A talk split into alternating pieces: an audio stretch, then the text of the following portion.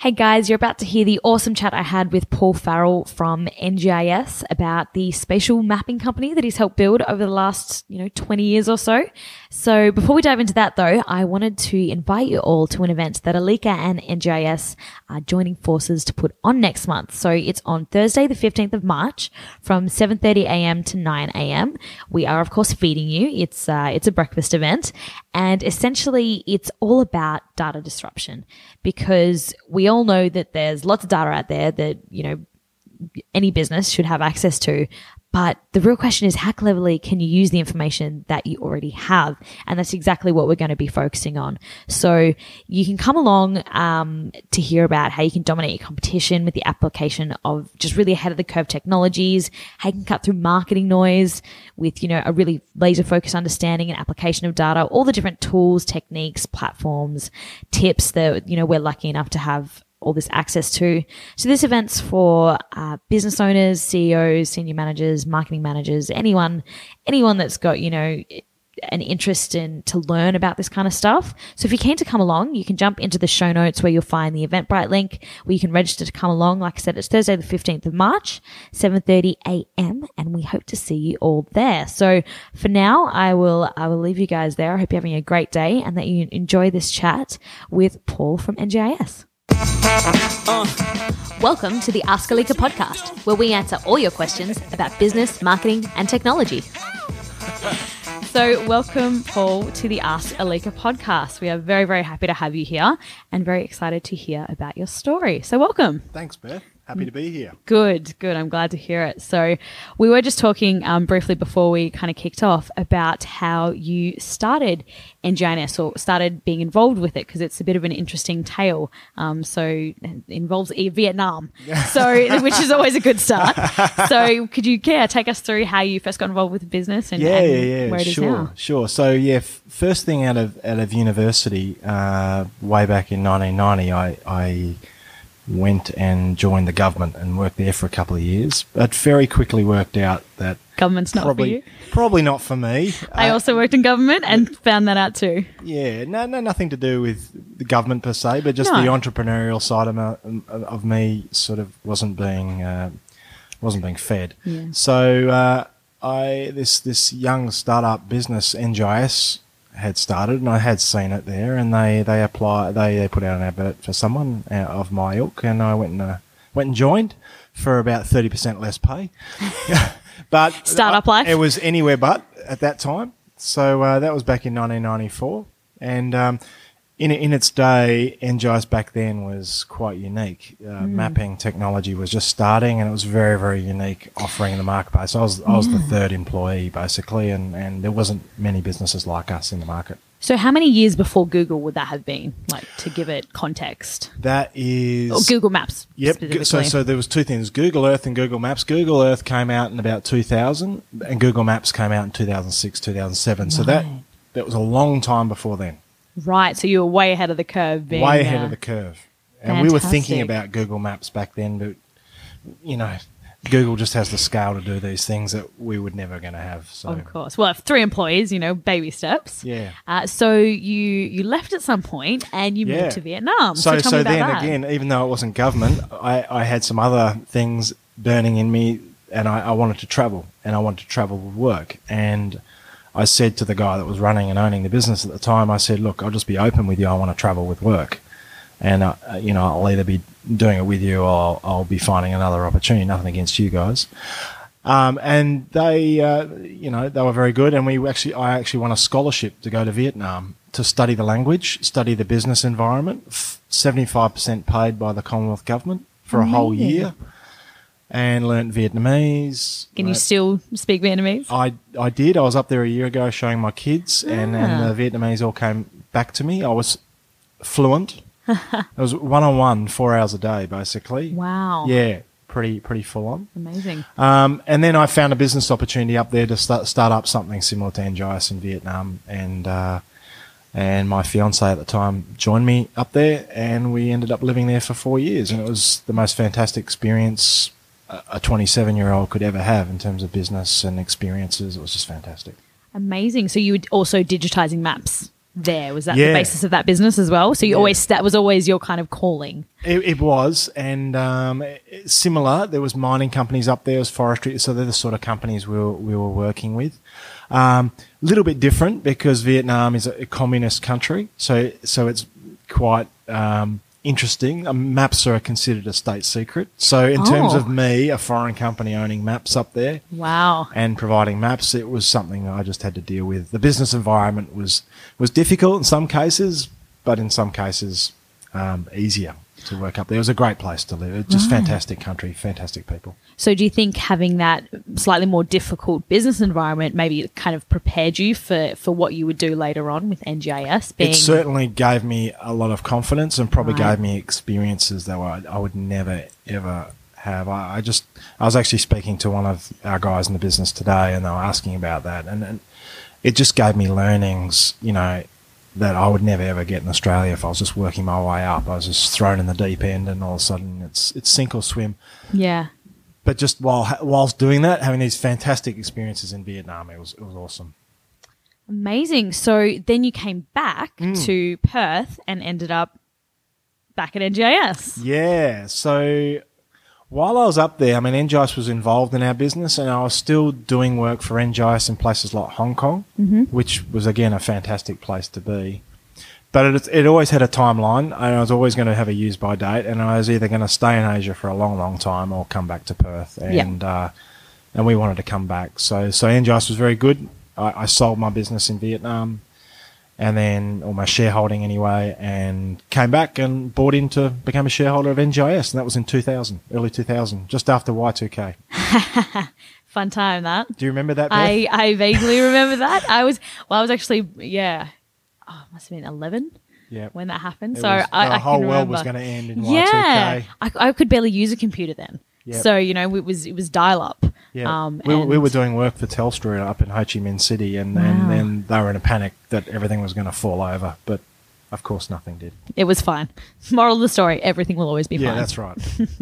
So tell me a little bit about, you know, coming back to NGIS and obviously it's it's a different it's different to starting your own business as you did in Vietnam, but obviously was it at a point of growth when you kind of joined? What was your role there to just kind of grow the company? Yeah, I mean, I joined with my current business partner, um, Richard Bentley. We we joined the existing founder, Mm-hmm. Yep. and it was uh, we we probably had 10, 11 people. Yep. So I hadn't it had grown to a point, but it reached a cap. Yep. And I th- I think the existing shareholders thought, okay, we need to bring in some more Gotcha. shareholders to grow this business. So yeah, it was. it Was acknowledging that the, the growth had reached a cap with the current people, I think, and then they wanted to, to grow and build upon what we had. yeah, had. yeah, yeah. So how did you how did you go about that? What was your kind of initial? Obviously, the, you you're bought in, and it's all right. Your job is to grow things. Go. seriously it's it's just get in. I mean the first thing in business is to have complete trust amongst each other. That's the first thing. So if you have good trust a, a good relationship with each other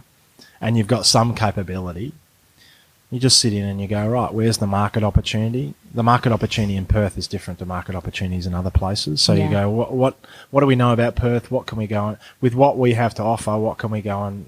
how, how can we make make some business? And that changed over time. I mean when NGI started it was all about digitizing maps making maps into digits. Uh, in 2000 it had changed. It was now the internet had come out and how can we get maps available on, on, on the internet Right. because this was prior to Google Maps. Still, So- yeah, so because that wasn't until That was- seven. You said. that was a new thing. You know, Yeah. wow, seriously, I can get maps available anywhere, and but it was expensive. So, but but people were still saying it's still valuable. So that that's where we started heading. We started heading towards the more the internet and development on the internet. Amazing. So, from that experience over the last, well, I suppose eighteen years now, hmm. So officially in 2018.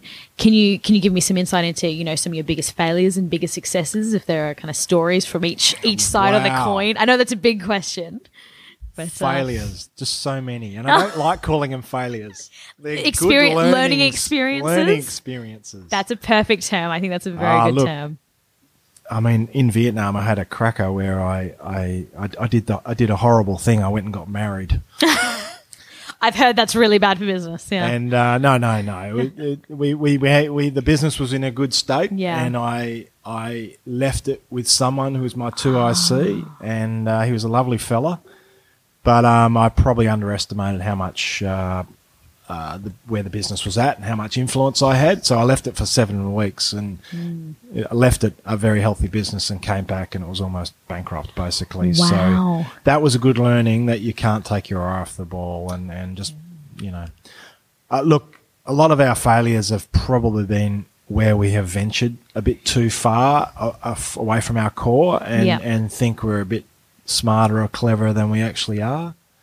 And over over time, we're learning uh, that you know just be really careful when you venture too far away from what you know really well. Yeah, that's there's something that I hear a lot is you know staying true to to the core of whatever it is that you know you do really well Yeah, is yeah. and refining that constantly is often the best approach. Yeah, just refining it, not thinking just because you're good over here, you can jump over here and, and be really clever and, and, and make make a spectacular success out of something. You, Yeah. I, I like I like just venturing just on the edges of, of the core business of what you do. So, what would you say are some of the biggest successes then on the on the positive side? On the positive side, Yeah. well, there have been a few. Oh, I mean, good. I'm starting. You're with- still running. We're still in business, which I think is number one success for any S- SME. Absolutely. as, as it would be here. Um, I look. i- If I look at momentous events, they're they're they're, they're standout projects we've done that that create memories. Um, I look back to in Hong Kong, we won this monstrous project. We should never have won, called SUSDEV 21, and mm-hmm. and uh, and the story of how that happened was was basically I'm I'm I might get in trouble for this. The only reason I went over to Hong Kong was because my parents were coming back from England and I wanted to see them. So I used made an excuse to go across there, and I, and my- one of my friends had told me about all these projects, and I went to see some clients as an excuse. Right, so it became a business trip, Yeah, but well, just on the side, you're like, "Hey, my to see my parents." mum and dad. Yeah, it it works in nicely. But how it ended, we actually won the tender, and we actually at that time had more people working in Hong Kong on that project than we did in Perth for Oh, a period of four years. So uh, A that- four year project as well. It wasn't a Hmm. small one. It was it was the biggest project we'd ever ever done. Very high profile. Um, we we created the world's first public toilet map. on What the a claim to fame! But Yep. you know what? People need them.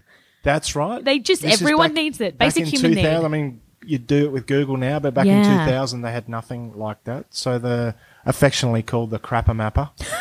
Um, we we went around and digitized, you know, about 14,000 toilets around uh, Australia and put them on online. Amazing. Um, That's quite a feat. Like you did well. Yeah, yeah. Um, and look, some of the community-based projects are the ones that really stick out. The we, we, we basically volunteered our services to help up in Aceh with, with the tsunami reconstruction effort, and that Oh. ended up being a whole heap of project work with the UN for us. So that was three or four years of doing a lot of work up there in difficult circumstances, but also we probably had a dozen of our staff travel up and do stuff up there. So that was fantastic. Amazing. Um, and look, a couple of years ago, we actually won a, an award at the, the UN Climate Change Conference for some work we'd done, you know, sort of alerting about sea level rise and, you know, f- having, you know, Ban Ki-moon, who runs the UN, basically point out a little company like NGIS and Perth saying we're, we're, we're guiding change, we're a beacon of light for change in this particular area.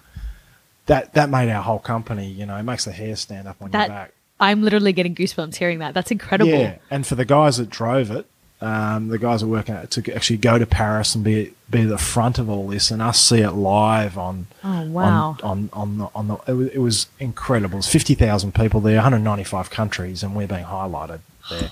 So they're the sort of things. If I look at success, that's the thing. You know, when twenty years ago, twenty years time, when I'm sitting there retired, they're the things I remember. Absolutely. That's incredible. Hmm. Well done. So I suppose that's kind of leads nicely into the question of what would you consider to be the biggest uh, keys to success for anyone, any entrepreneur looking to go into business? And you know, is it is it sales ability, leadership ability, is it negotiation ability? What kind of of the of the arsenal of tools you might you might pick from? What's been you know maybe your defining defining quality? I, I think number one, the entrepreneur needs to look at themselves and go, "What am I really good at?" and be honest about it. Honesty helps. a honest honest about what you're good at because in the early phases of any business the business is about you so so so it's going to succeed or fail based on you your ability and your your motivation and your commitment to it and that's that's that's number 1 But then at some stage there, and it's you know, I'll put a head count. I think it's when you're about ten people. Yeah. Then you know to start having people around you that are going to compliment you. So Right. it, at the end of the day, I think it's about people. It's about having really good people around you who will advise you, um, will support you, uh, and give you uh, honest feedback when you're heading in a wrong direction. Yeah. So that together you can guide the ship. So over time, it, it actually is about people and skills and making sure you just got people around you who support you. So that that's the advice I'd give to any entrepreneur. As as for me, my, my I'm probably more of a sales person than a Yep. delivery person, even though that's my, my grounding. So my hmm. key is to surround myself with people that tell me what's possible.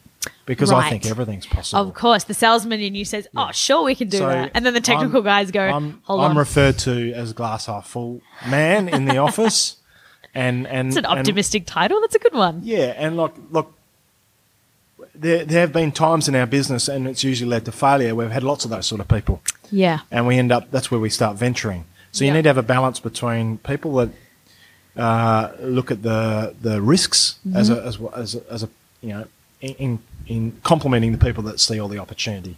So it's just having that balance right. Um, I'm a scientist by trade, so I'm fairly analytical about Yep. things. I think I think if people and people do give me this feedback, I think they say I listen. Uh, I'm fairly calm. Uh, I don't uh, flustered by too too many things. Um, but I think at the end of the day, it's it's up to the entrepreneurs. Just be true to themselves, be the, be themselves, Yeah. but but complement themselves with uh, with people around them. Absolutely. So And when- it helps to have a good offering to the marketplace. definitely good product, good service. That's right. That's kind of the core of it as That well. helps, that Se- helps. separate to the person. Yeah. Um, but going back to focusing on the person, what would you say to someone, you know, to train those strengths to be able to get that honesty with yourself, to be able to get that salesman ability? Because, uh, you know, personal development is a, it's a really important, uh, you know, road for people to take. So Yeah. what, what do you recommend when people go down that path? So I'm going to be hard. I think you either got it or you don't. Right. But then Bold once, call. once once once you've got it, of course, You can refine it. refine it. So I I mean I did my MBA in uh, 2004 2005, and that was a great experience for me. It wasn't that I didn't know anything, but just sitting there in the moment, doing things like finance and law, and it just gives you that edge, you know, to be more successful into the future. So I think to start with, you either got it, you've got the drive or you don't. You've either got the skills and the vision or you don't. But then once you've you've established that, then then train yourself up and make sure you you know you've, you've got all the skills to do either do the job or know what the job is, so you can Yeah. hire someone to do it for you and keep them honest. Absolutely. And I've heard from other people that have done MBAs that they've had a similar experience. And even just the network that you get out of that is Yeah. really powerful. Oh, it's, it was awesome. I mean, it was a. I did executive MBA at, at, UWA, and I it was a fantastic experience. A cohort of fifteen people that are like my brothers because because we Oh, just wow. we you know we were doing it on weekends away from our families. We are all doing it together, tough, but we did everything together and then finished. It was it was fantastic. Oh, fantastic. Mm. Well, what would you say is the future of NGIS or, or even more broadly, the, the mapping industry over the next few years? You know, where do you see it now that you've got all this, this history and this background and this knowledge? Where's it going? Where's it going? Yeah. It Tell me the future. oh look. Like, like, can you believe Google Maps has only been around for 11 years? That seems absurd. Surely It it's been around forever. absurd. Yeah. And and I would I would say there are a lot of people that use Google Maps every single day. every day. I have the worst direction in the world. Yeah. I sometimes I will literally Google my way home, even though Yeah. it's a suburb away from somewhere that I always visit. It's amazing. Mm. So, but it's only been eleven years, so it's got so much growth to go. So there's no there's no thinking at all within NGIS. We need to pivot to into another area, and mapping has so much growth to go. So, I mean, our business is fairly agile. Location technology and mapping is what we do. That's that's our base, and then then I mean, what we've been successful in doing is surround is creating a really good culture. We've got good people, and then together we work out. Okay, given what's out there in the marketplace, we work out together where we're where we're going. But if you look at mapping, um, we've we've had this consumer experience for such a long time in Google Maps that the, we're now pivoting towards people going, well, why can't I have this in my business? Yeah. Right. So it's it's become a useful tool for individuals. Yeah, and if you look after in the last two or three years, and you probably don't recognise it, but maybe you, you might do now. Just think about how much when you get an Uber, how much maps mm. control the whole thing. Yeah. So let's start. You you you, you go on the app. Where are the are there any cars around? So straight away, um, book a service. How far away is it? Where is it? How long have I got? Have I got time to have a shower? Yeah, exactly. Grab These are the questions coffee, we ask. Go to the bathroom, right? or So do I need to be on the road? Just think about that. Just think about that, and then, and then once you've, the driver is now knows where you are, and knows your name, and then it works out locations used to work out how much to charge you. uh, to- Yeah. To, charge you, and and just think about other. I mean, a client of ours is Domino's. Now just think about that one again. oh yeah, the delivery S- service. Yeah. Same thing. So, so more and more businesses and government even are thinking, okay, you don't even think about that as mapping, but you go, it's just everywhere there. So, I don't think we've even scratched the surface there. And Yeah. then, then, then more and more data is being collected because every every mobile phone. When did the iPhone come out?